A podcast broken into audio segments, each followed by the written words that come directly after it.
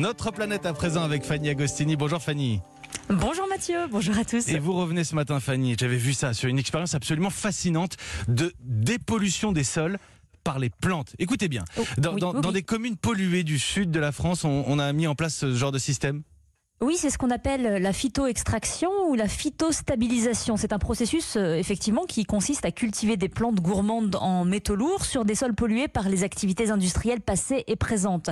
Alors à Saint-Laurent-le-Minier, dans le Gard, l'extraction de plomb et de zinc jusque dans les années 90 a laissé dans le sol un taux de concentration de métaux lourds 500 à 800 fois plus élevé que le seuil autorisé. C'est un aléa sanitaire de taille et un véritable poison.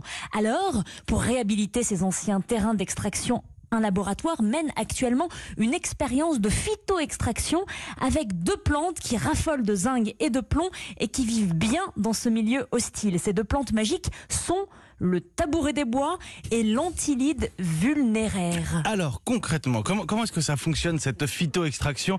Et que fait-on des, surtout des, des plantes une Oui, fois qu'elles ont rempli leur mission?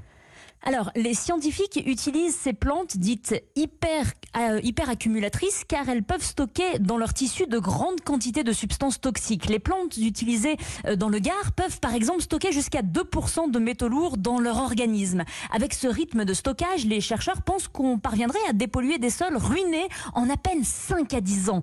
Mais la bonne nouvelle va encore plus loin. Les plantes hyper accumulatrices peuvent être broyées pour qu'on récupère les métaux lourds d'un côté et la biomasse de l'autre. Deux pierres deux coups donc dans la production euh, d'énergie. Bien sûr, cette biomasse est, est très utile et, euh, et ben, les métaux lourds peuvent être aussi réemployés dans l'industrie. De cette manière, les végétaux deviendraient de nouvelles mines d'ex- d'extraction et les scientifiques ont d'ailleurs inventé un, un nouveau mot et parlent d'agromine. Agromine. Alors vous nous dites que cette nouvelle technique euh, d'agromine, on va s'approprier le mot, euh, offre des débouchés pour des agriculteurs dont les sols seraient devenus incultivables. Mais oui, les scientifiques recensent désormais quelques 400 plantes qui pourraient servir à la phytoextraction. Parmi elles, euh, il y a l'espèce euh, Alison des murs, je ne sais pas si vous connaissez, qui est en train de, de- de venir à la rescousse d'agriculteurs albanais euh, sur leurs terres saturées en nickel. L'Alison des murs peut absorber de grandes quantités de nickel. Les agriculteurs peuvent alors vendre leur culture à des laboratoires qui en extraient le métal, ce qui leur rapporte un revenu 3 à 4 fois supérieur à celui de leur culture traditionnelle. Voilà qui fait d'eux des paysans d'un genre nouveau, des agriculteurs ou plutôt des agro-mineurs au service de la dépollution des sols. agriculteurs et agromineurs. Donc on aura noté. Notez aussi euh, voilà le, le nom de ces plantes, la lissonne des murs. Vous avez cité aussi euh, euh, l'antilide vulnéraire et le tabouret des bois.